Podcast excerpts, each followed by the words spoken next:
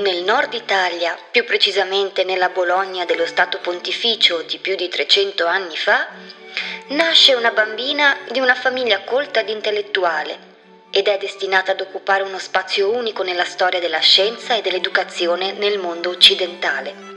Diventerà infatti, dopo essersi laureata, la prima donna ad ottenere una cattedra onoraria, ma stipendiata, in filosofia naturale Dentro di sé nutrirà sempre una forte sete di conoscenza che la porterà a guadagnarsi la fama di esperta conoscitrice della fisica newtoniana e di sagace sperimentatrice nei campi della dinamica dei fluidi, dell'ottica e dell'elettricità. Chi è questa donna straordinaria? Il suo nome è Laura Maria Caterina Bassi. Ciao! Questo è Storie di donne nella storia un podcast che dà voce alle donne del passato, mostrando persone ed eventi sotto una diversa prospettiva, voci dimenticate o volutamente silenziate.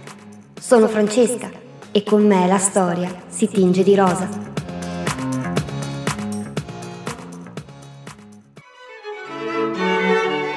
Laura Bassi nasce il 29 ottobre 1711 e dimostra fin dalla tenera età una forte curiosità e una grande propensione allo studio. I genitori decidono così di farle fare delle prime esperienze didattiche con un loro cugino, certo padre Lorenzo Stegani, un teologo che le insegnerà grammatica latina e poi francese. Ma Laura è affamata di sapere, visita con il padre i salotti buoni della città e legge i pamphlet che giravano per casa. È così che entra per la prima volta in contatto con le nuove idee dell'illuminismo, che celebrava ed esaltava la potenza della ragione e un approccio scientifico e matematico al mondo. Anche se aveva l'età di una bambina che oggi frequenterebbe solo le elementari, i nuovi concetti e gli strumenti dell'illuminismo la solleticano tanto che ad un certo punto deve aver chiesto al cugino di andare oltre gli insegnamenti classici ma il teologo non può aiutarla come lei vorrebbe. Questo episodio ci regala un'idea chiara del profilo caratteriale della nostra Laura, che a soli otto anni sta per superare il suo maestro. Per sua fortuna, ma diciamo anche nostra, un giorno nella vita della giovane bolognese arriva il dottor Gaetano Tacconi, medico e professore di anatomia all'Università di Bologna, nonché membro dell'Accademia delle Scienze di quella stessa città. Il medico inizia a frequentare la casa dei Bassi per curare la madre di Laura ed è proprio durante una delle tante visite a domicilio che si accorge di un piccolo taccuino di appunti che Laura tiene sempre con sé e su cui la vede spesso scrivere. Gli chiede di mostrarglielo, accorgendosi così del potenziale della bambina. Come già detto nell'episodio su Mileva Maric, nel raccontare la vita delle donne del passato si deve sempre tener conto del contesto in cui hanno vissuto, il contesto storico, culturale, familiare. È fondamentale per esaltare i talenti individuali e la persona. Ecco, a differenza di Mileva Maric, la quale ha avuto un destino in cui tutto sembrava remarle contro, nel caso di Laura eh, ha avuto la fortuna di vivere in una famiglia incoraggiante, una città ricca e nel mezzo del travolgente XVIII secolo. Anche l'università della città è importante in questa situazione, è infatti la più antica del mondo occidentale con la sua fondazione che risale al 1088.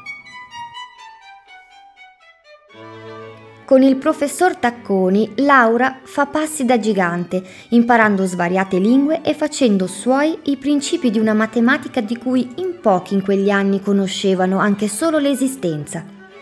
In quei mesi la casa della famiglia Bassi apre le sue porte alle menti più colte della città, diventando una sorta di luogo pubblico, grazie anche alla complicità del dottor Tacconi e all'orgoglio dei genitori di Laura. Molti professori universitari e membri dell'Accademia delle Scienze vengono in contatto con la prodigiosa bambina, testandone in prima persona la cultura, rendendone pubblica l'intelligenza e le conoscenze e sollecitando addirittura il cardinale Lambertini all'inizio degli anni 30 a visitare Casabassi per verificarne l'erudizione e la perspicacia. Il cardinale, futuro Papa Benedetto XIV, all'epoca è l'arcivescovo di Bologna e ha sempre una forte influenza sulla città, che come abbiamo detto era sotto il dominio dello Stato pontificio. Lambertini diviene un forte sostenitore della giovane e avrà un ruolo fondamentale nell'introduzione di Laura nel mondo accademico bolognese e nella crescita della sua notorietà anche fuori dalla penisola italica.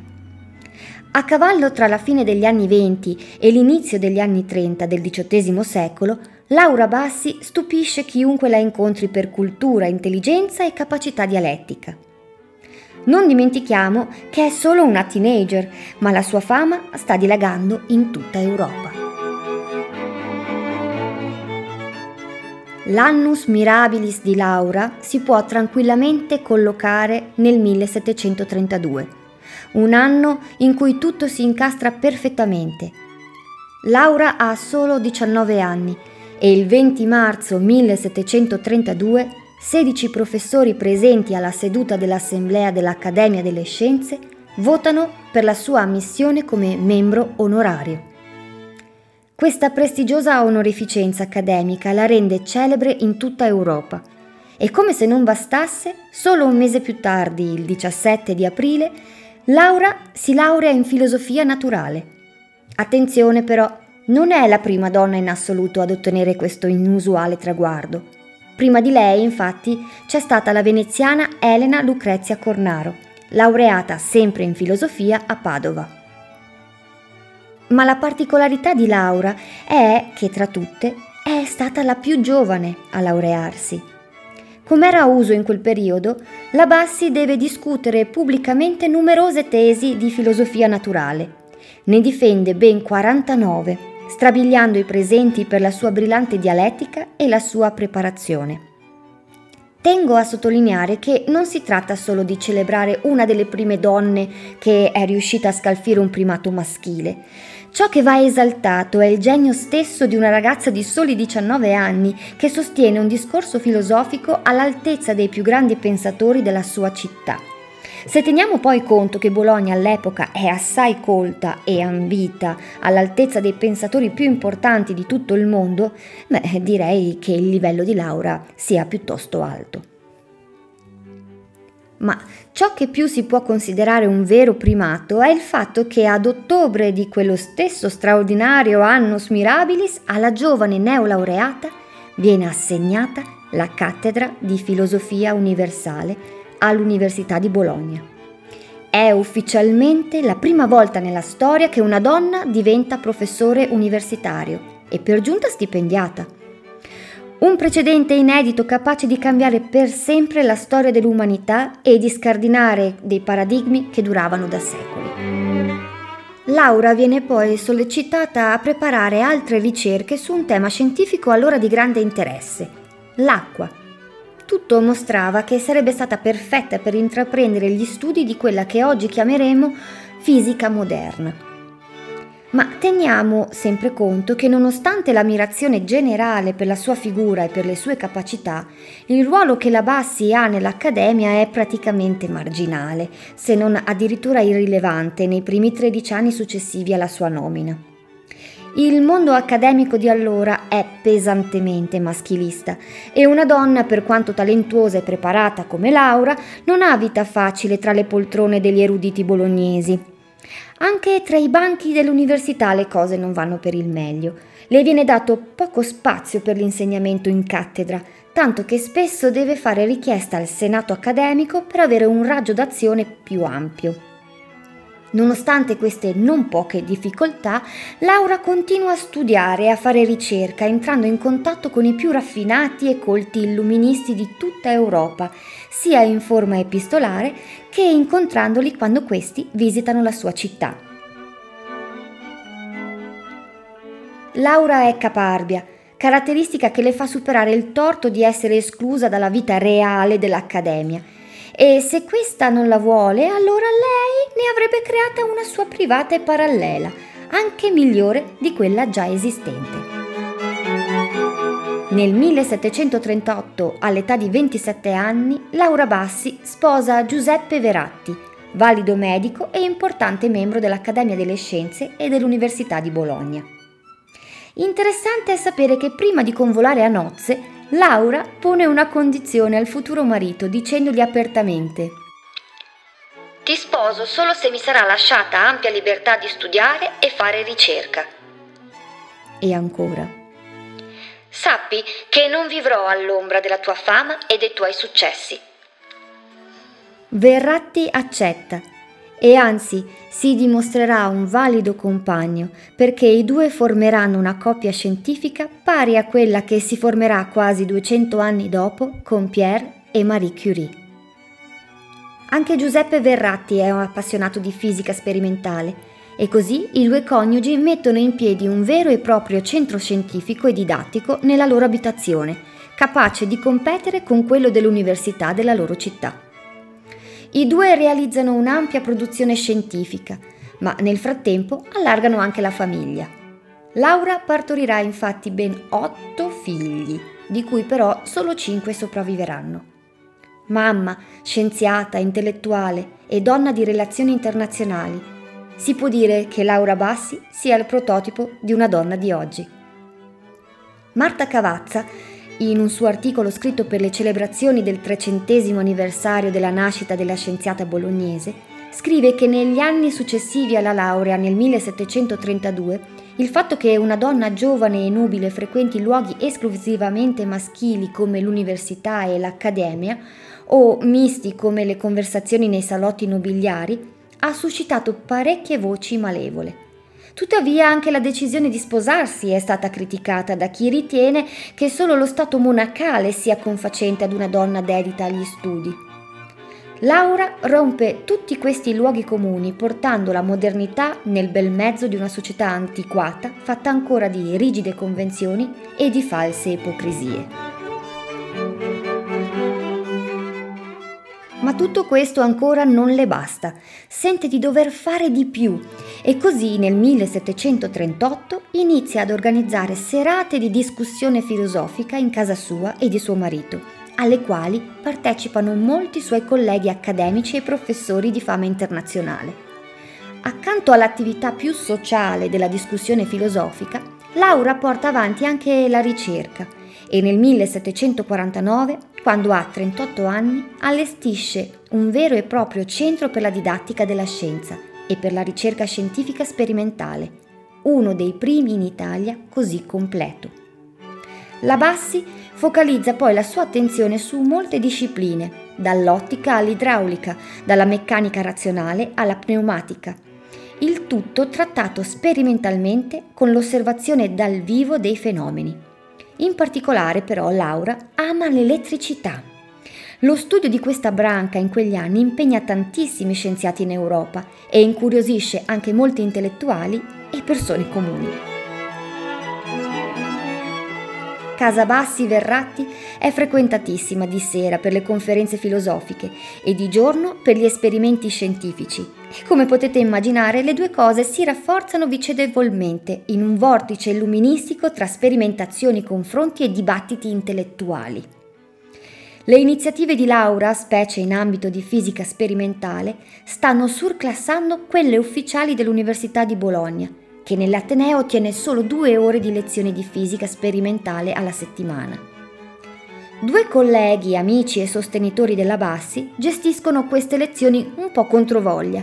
Galeazzi in particolare è un medico e il suo laboratorio di fisica sperimentale è solo un di più accanto alla sua attività principale.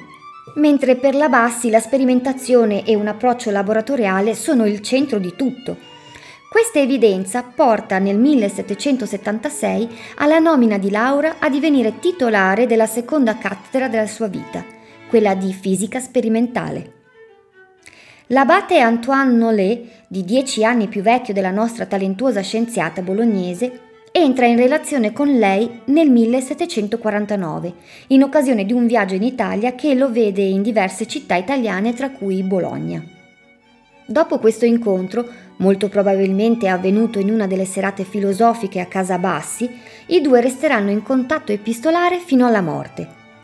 Nolé dedica a Laura addirittura una delle sue famose lettere sull'elettricità. le suggerisce la base per nuovi esperimenti di fisica e in particolare di elettrologia, specificando però che di questi primi tentativi è convinto che nessuno sia più capace di lei a sviluppare e perfezionare ciò che lui aveva appena abbozzato. In Europa non solo i fisici sperimentali si accorgono della nostra geniale eroina, anche i filosofi e i grandi pensatori scrivono e vogliono incontrare questo prodigio dell'illuminismo. Uno dei più importanti filosofi francesi di sempre, Voltaire, scrive nel 1740 direttamente a Laura ed è proprio grazie alle buone relazioni e all'intercessione della Bassi che Voltaire diventa socio dell'Accademia della Scienza di Bologna nel 1745.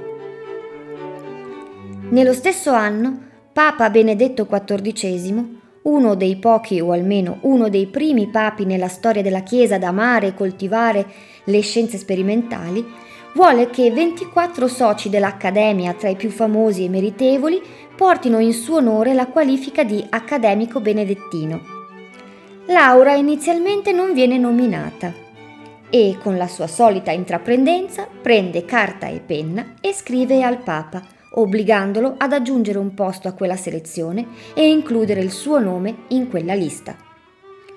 Laura Bassi viene così nominata venticinquesima socia dell'Accademia Benedettina, ottenendo un altro importantissimo risultato per se stessa, ma soprattutto per tutte le donne che verranno.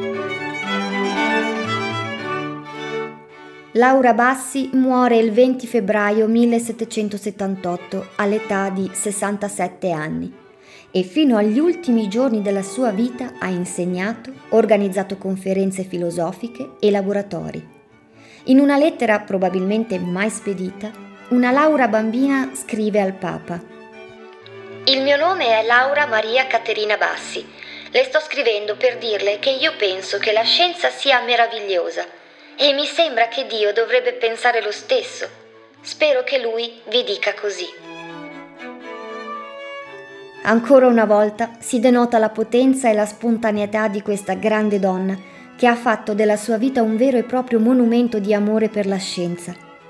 Il suo lavoro e la sua attività scientifica sono ancora oggi ispirazione per moltissime donne che vogliono svolgere studi scientifici e intraprendere una carriera accademica Ecco perché una donna come Laura Bassi merita di essere ricordata per sempre nella storia.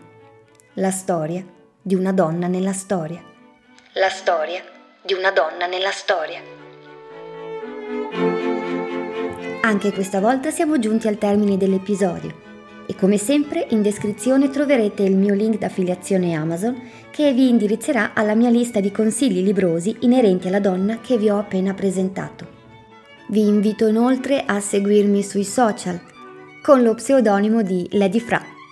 Io sono Francesca e questo è il mio podcast Storie di donne nella storia. Grazie per avermi seguita e alla prossima!